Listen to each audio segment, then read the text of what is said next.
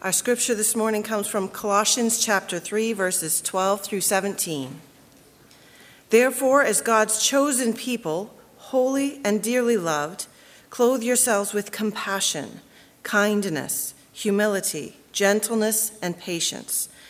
Bear with each other and forgive one another if any of you has a grievance against someone. Forgive as the Lord forgave you. And over all these virtues, put on love, which binds them all together in perfect unity. Let the peace of Christ rule in your hearts, since as members of one body you were called to peace, and be thankful. Let the message of Christ dwell among you richly as you teach and admonish one another with all wisdom through psalms, hymns, and songs from the Spirit, singing to God with gratitude in your hearts. And whatever you do, whether in word or deed, do it all in the name of the Lord Jesus, giving thanks to the Father through him. You may be seated.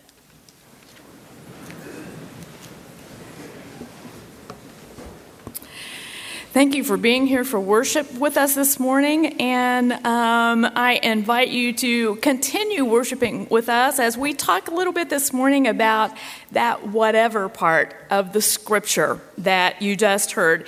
In that last verse, it says, Whatever you do, whether in word or deed, do it in the name of the Lord Jesus. And if you had the scripture in front of you and you skip down to verse 23, Paul says this again in just a little different way, but basically the same meaning. Whatever you do, work at it with all your heart as working for the Lord, not men. And that's what I want to talk about this morning. Whatever you do, whether it's chapel, whether it's the classes that you've already been to this morning, or whether it is eating in the caf, um, playing games out on the lawn, going on a mystery bus tour on Friday evening. Yes.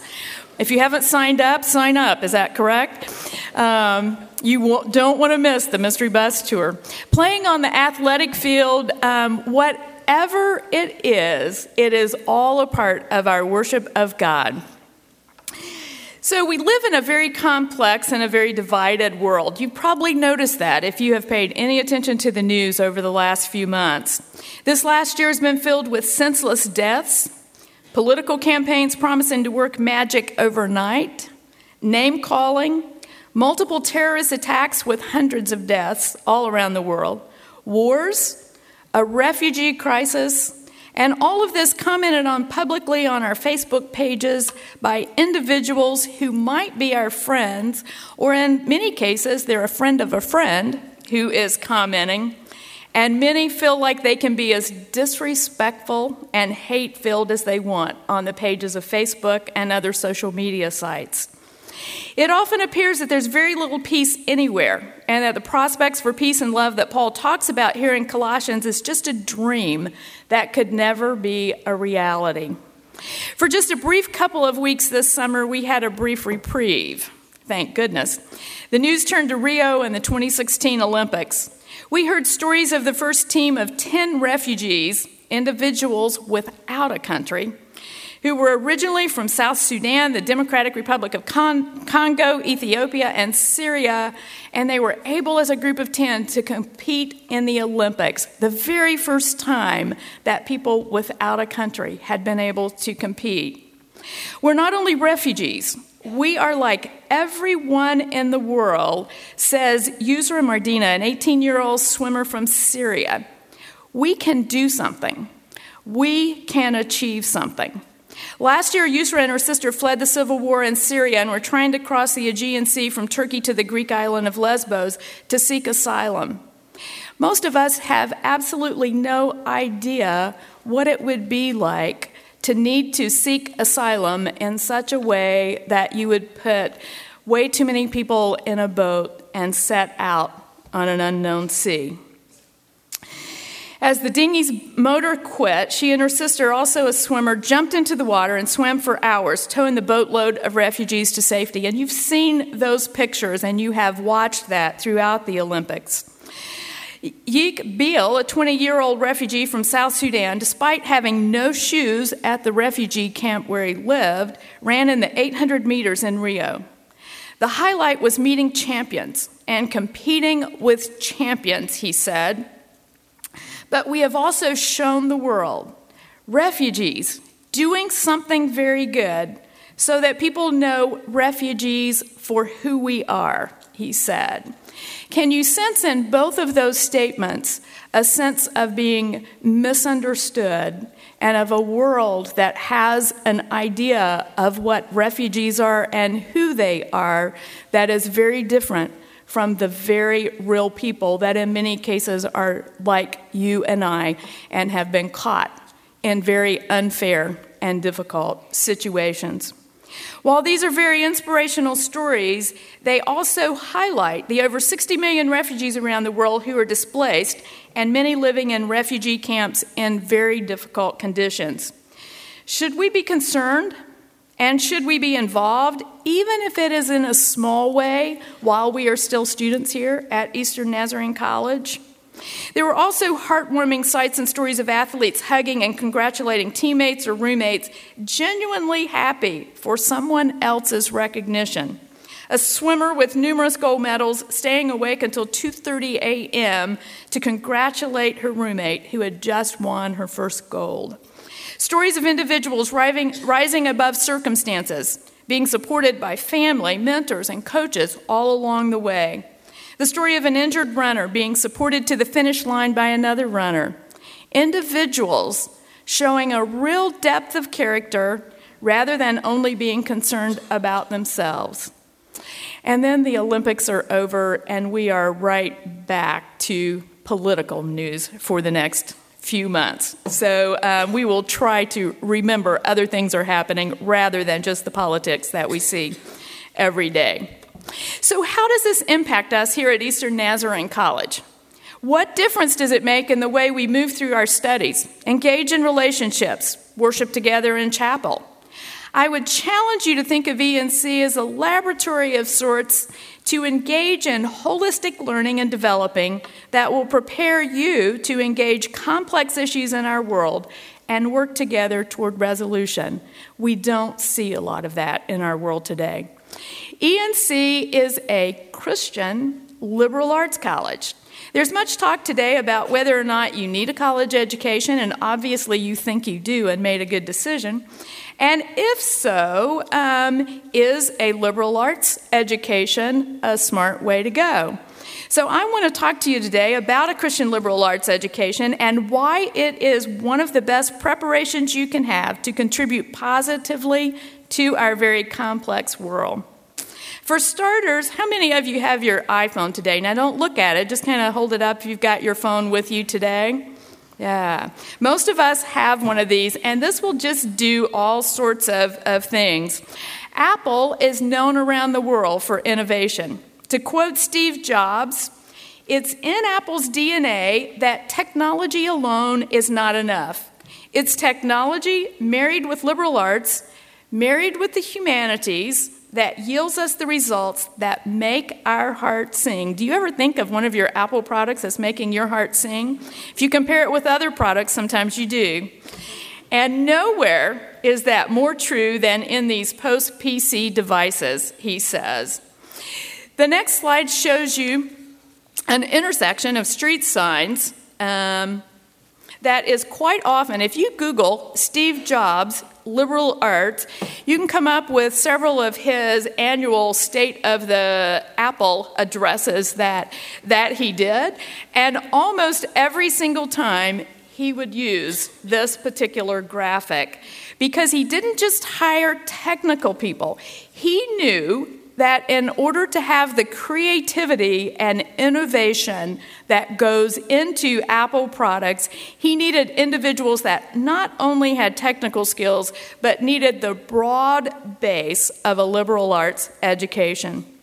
One of my favorites is a classic book entitled The Idea of a Christian College by Arthur Holmes. He was a philosophy professor at Wheaton College in Illinois. The book was first published in 1975 and then revised in 1987, which seems anxious, anxious, um, ancient to most of you, but the content remains quite relevant today. Technology is constantly changing and it's difficult to keep up, but liberal arts training is a way of thinking and solving critical problems. The methods remain fairly constant. And this broad way of thinking and problem solving called liberal arts education is exactly what Steve Jobs is referring to in his quote. You are actually among a very small group of individuals around the globe who have the opportunity to attend a Christian liberal arts college. But you may not be fully aware of what a Christian liberal arts college actually is. So um, let me read an excerpt from Dr. Holmes' book from a chapter entitled The Liberal Arts What and Why. A typical college student sat in my office, he says.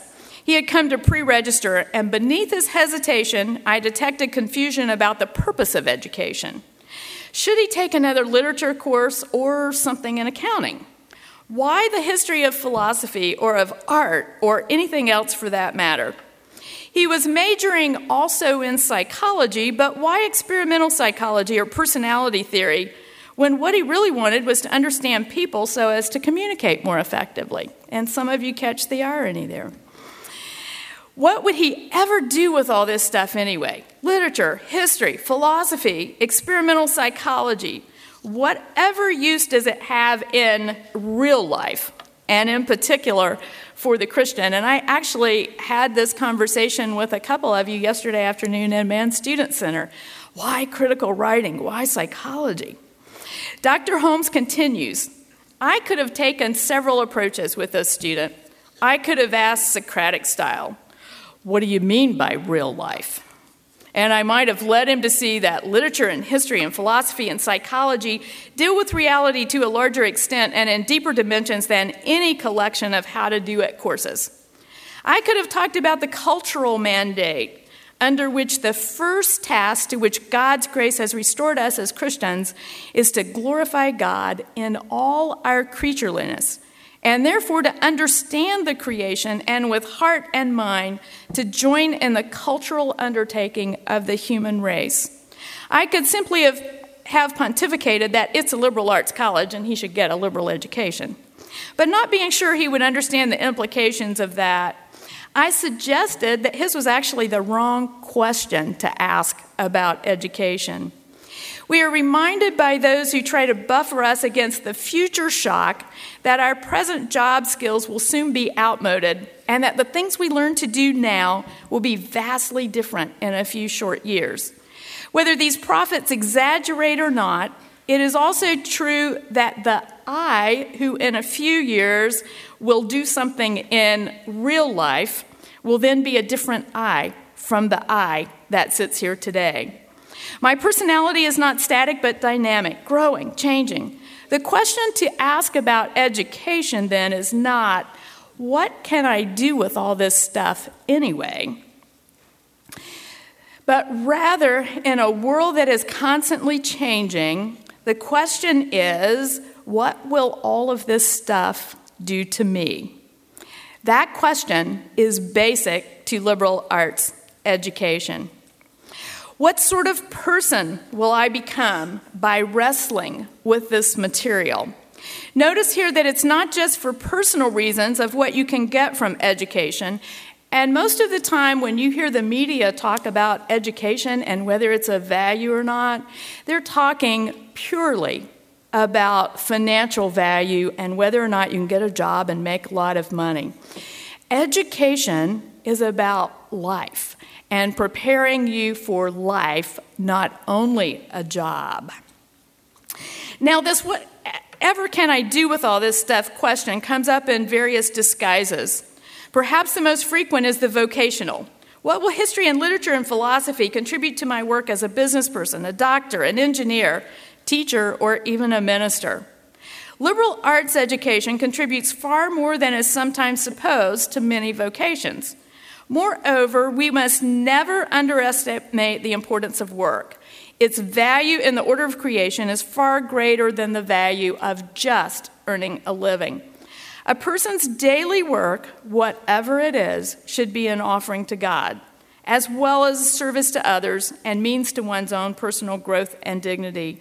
Ephesians 6, verse 7 says, Serve wholeheartedly as if you were serving the Lord, not men. And that's an all inclusive statement that includes our work as well as our study, as well as our playtime. But to realize this is to uncover the fallacy in a purely vocational approach to education. The human vocation is far larger than the scope of any job a person may hold because we are human persons created in God's image to honor and serve God and other people in all we do, not just in the way we earn a living. Education has to do with the making of persons.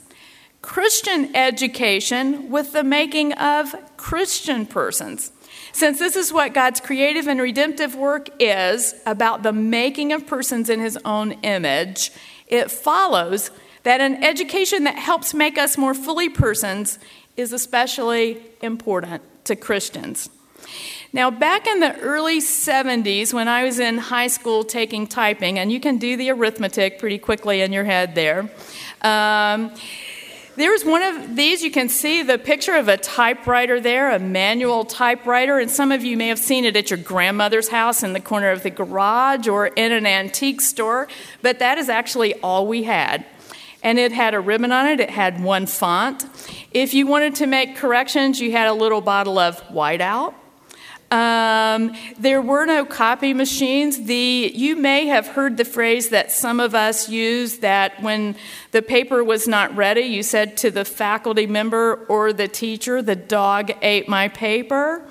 Well, you couldn't really say that today, you know, because you didn't have probably a physical paper that was your only copy. You would have to say, oh no, I, I, I hit the wrong button and it erased everything that I had done for weeks and weeks and weeks on that.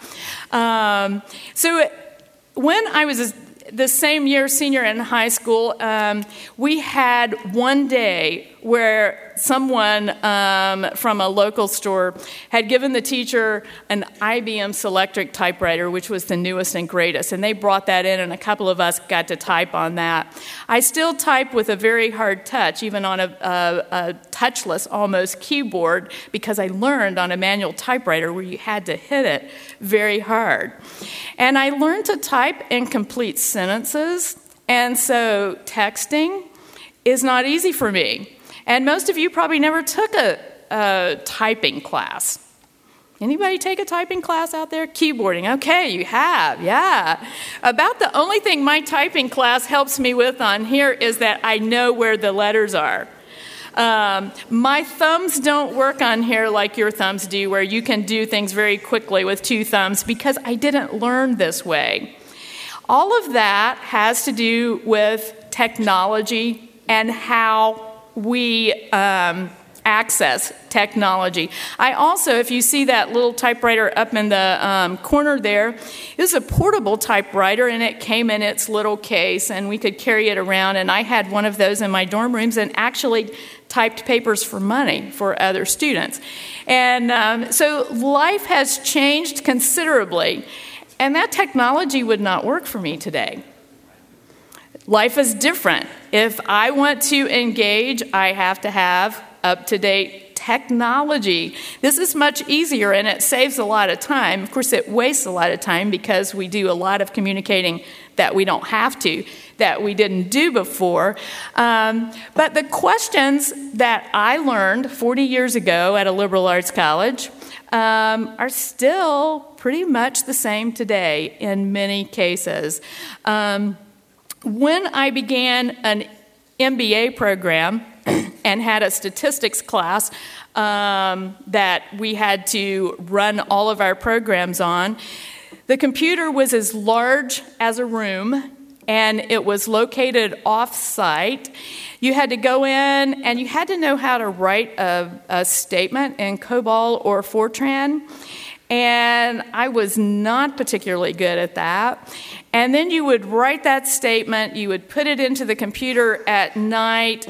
Um, they would run it during the night. You would go back the next day. You had these, you've seen pictures of them, I know. You've heard stories um, in ancient history of these punched cards that we used. And I actually used those. You go back the next day and you had made one little coding mistake and nothing ran. And you had to start all over again. So you didn't actually um, wait till the last minute, or if you did wait till the last minute, you were in really big trouble um, because you weren't going to have your data done in time. Now, the questions that I needed to ask in order to get good data, back in those days, we used to say garbage in, garbage out. In other words, your output is only as good as the input. If you aren't thinking through, the questions are the same. The methods that we have today of processing that data are much simpler than they were back in those days. But the questions that I learned to ask about how do I make sure that my data is not biased? How do I make sure that I am asking the right questions? The goal is the data, not the Fortran statement. And in liberal arts education, very often those questions and the critical thinking processes that you learn, even the critical writing skills, because after you get that data, you're going to need to be able to write it up in a fashion that somebody can understand and utilize the data. Those skills don't change, and that is very why a liberal arts education is very important to you. So, the focus is on the broad based critical thinking and communication skills necessary to solve difficult issues in a very complex world. Thinking skills. What are the relevant questions rather than the quick and easy answer? Writing skills. Can you effectively communicate by email or in a short summary report or in a more lengthy research report? Speaking skills. Can you articulate your findings in a way that is understandable and promotes understanding rather than divisiveness? My undergraduate education prepared me well for graduate work in the professions and for the lifelong learning skills that I would need to remain abreast of what is happening in the world. Thankfully, I got more than skills just to learn to type on a manual typewriter. Today's world is very complex. I've said that several times. You know that. There are no easy answers. Have you listened recently to a politician talking about what they're going to do to make everything right in our economy and thought, yeah, that makes sense? And then you listen to the next one who says something that is almost completely opposite. And there are at least parts of it that you say, yeah, that makes sense. And some of them you just don't listen to anymore. We won't talk about that. Um, but it's very easy for anyone to take pieces of information that are true and put them together and make conclusions that are not true. And how would you know? How would you know unless you know what questions to ask, unless you have learned to critically evaluate? Sometime during the last year, I was watching a commentator give a timeline of U.S. economic history and make some pretty interesting claims and conclusions. My background is in economics, and I've studied and taught the history of economics, so I was at least somewhat familiar with the information he was giving. Every single fact that he put on the timeline was absolutely accurate. The problem is he left out several equally important factual pieces on the timeline that then give you a totally different conclusion. True information, factual information, faulty conclusion. And that, again, liberal arts education prepares you to think critically. As Christians who value truth, it is our responsibility to openly ask questions and consider all relevant information rather than selecting the information that will support the conclusion we have already drawn. It's easy to do that if that's what you want to do. We're also called to use our mind and intellect to develop our research and critical thinking and speaking skills so as to be able to better discern truth. Our classes and every part of our education should be an act of stewardship and worship. A former ENC professor said it well. Dr. Eric Severson said, ENC is a liberal arts institution committed to the belief that a broad base for education leads to students who are most vigilant, best prepared, and most aware of the complicated problems that we face in the world today. Back to the verse in Colossians whatever you do, work at it with all your heart as working for the Lord and not for men. Vigilant, best prepared, most aware. Dr. Severson went on to say ENC's commitment to liberal arts is specifically Christian, which means compassionate, other centered, sacrificial, and eager to attend to the least of these the widow, the orphan, the stranger, and maybe, yes, even the refugee. A Christian liberal arts education is not just for your own personal betterment or enjoyment, although it will be personally better and more enjoyable. It prepares you well to be an active participant in solving the complex issues of today, and in the process of solving these issues, to act in a humble, compassionate manner, understanding that each and every individual is a person of value, loved and created by God. Rather than becoming arrogant because of our great base of knowledge, the truly educated Christian becomes the humble servant. Again, think about Colossians 3:23. Whatever you do, work at it with all your heart as working for the Lord, not for men. Whether it's preparing for class, performing your job, practicing with your athletic team, engaging in classroom dialogue, yes, that's a good thing for you to participate in classroom dialogue, interacting socially, or attending required chapel. Christian liberal arts education believes in holistic education that includes our mind, our physical health, our emotions, and very importantly, our spiritual growth and development. And let me just go back to the required chapel. I've seen the chapel schedule and I have experienced chapel over the last few years. It will be worth your while, even if it was not required. You would want to be here. Don't think of general education courses as just something to get behind you. You have a great faculty sitting here behind me who are committed to the integration of the liberal arts and the Christian faith. They're passionate about the fact that as Christians, we must train our minds to ask the relevant questions and be able to articulate what we believe about our faith, as well as about issues in the world around us. They will push you hard to ask the difficult questions, to think beyond the obvious, and some days you may leave class very, very frustrated. Sometimes it may take you a few days to really understand the underlying concepts they're pushing you to evaluate, and sometimes it might even take you most of the semester. The light will dawn for individual members of the class at different points in time because we are all individuals coming from a different perspective. Don't resist the struggle. The struggle is a very important part of the learning process.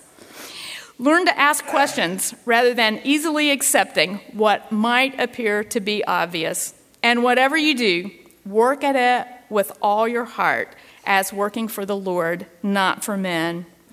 Difficult issues we find ourselves seeing today all around us require individuals able to see beyond the obvious and creatively think through long term solutions. A Christian liberal arts education provides the broad foundation and critical thinking skills needed to make our world a better place, not just to give you a job for the future. As Christians, we should be using our mind and developing in a way that contributes to the well being of everyone, not just ourselves.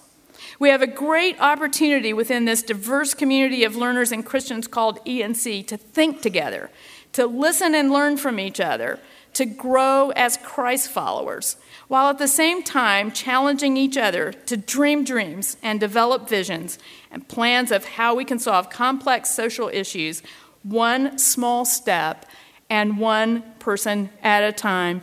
So often, the problem seems so large that it's overwhelming, and we forget that the solution to every problem begins one small step one person at a time and just continuing that way. I invite you now to stand and sing this final hymn of consecration as we begin this exciting new academic year and journey together.